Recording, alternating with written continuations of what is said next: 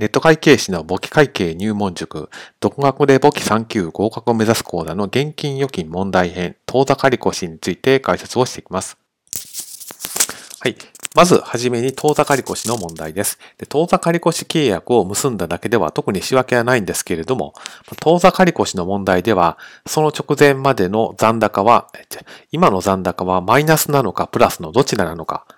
プラスマイナスの残高はいくらなのかをしっかり把握しながら問題を解いていってください。ですので、残高3万円で4万円仕入れ代金を支払ったの場合だと、残高はマイナスになると。マイナス1万円になりますと。それをしっかり把握をした上で問題を解くということです。で、一勘定制の場合は、えー、当座借越の金額がいくらになるのかっていうのは、えー、仕分けの段階では把握をしませんので、勘定科目は当座になります。お金が出ていきますから、当座は右側に書きます。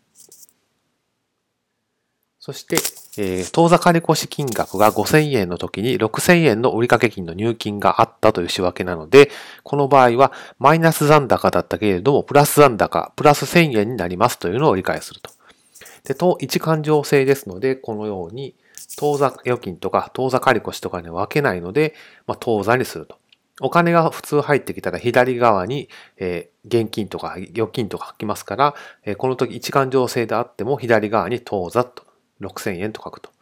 で、二勘定制の場合はここは変わってくるというのは頭の片隅に置いておいてください。続いて二勘定制の問題です。二勘定制の場合は、え、この直前までの一勘定制の問題と違って、いくらマイナスになるのかといったところがかなり影響が出てきますので、現在プラスなのかマイナスなのかということと、いくらマイナスなのかプラスなのかっていうのをしっかり把握する必要があります。1番目の問題は、残高が3万円の状態で4万円お金を払ったということなんで、残高がマイナス1万円になります。ですから、マイナスになる金額だけ当座借越という勘定科目を使います。残高がゼロになるまでは当座預金の減少、資産の減少ですので、右側に当座預金と書きます。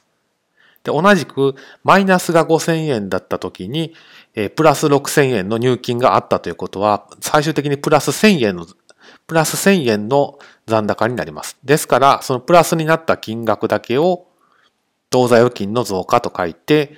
マイナスが消える金額5000円は当座借越の減少ですから、左側に当座借越と、こういう風に書きます。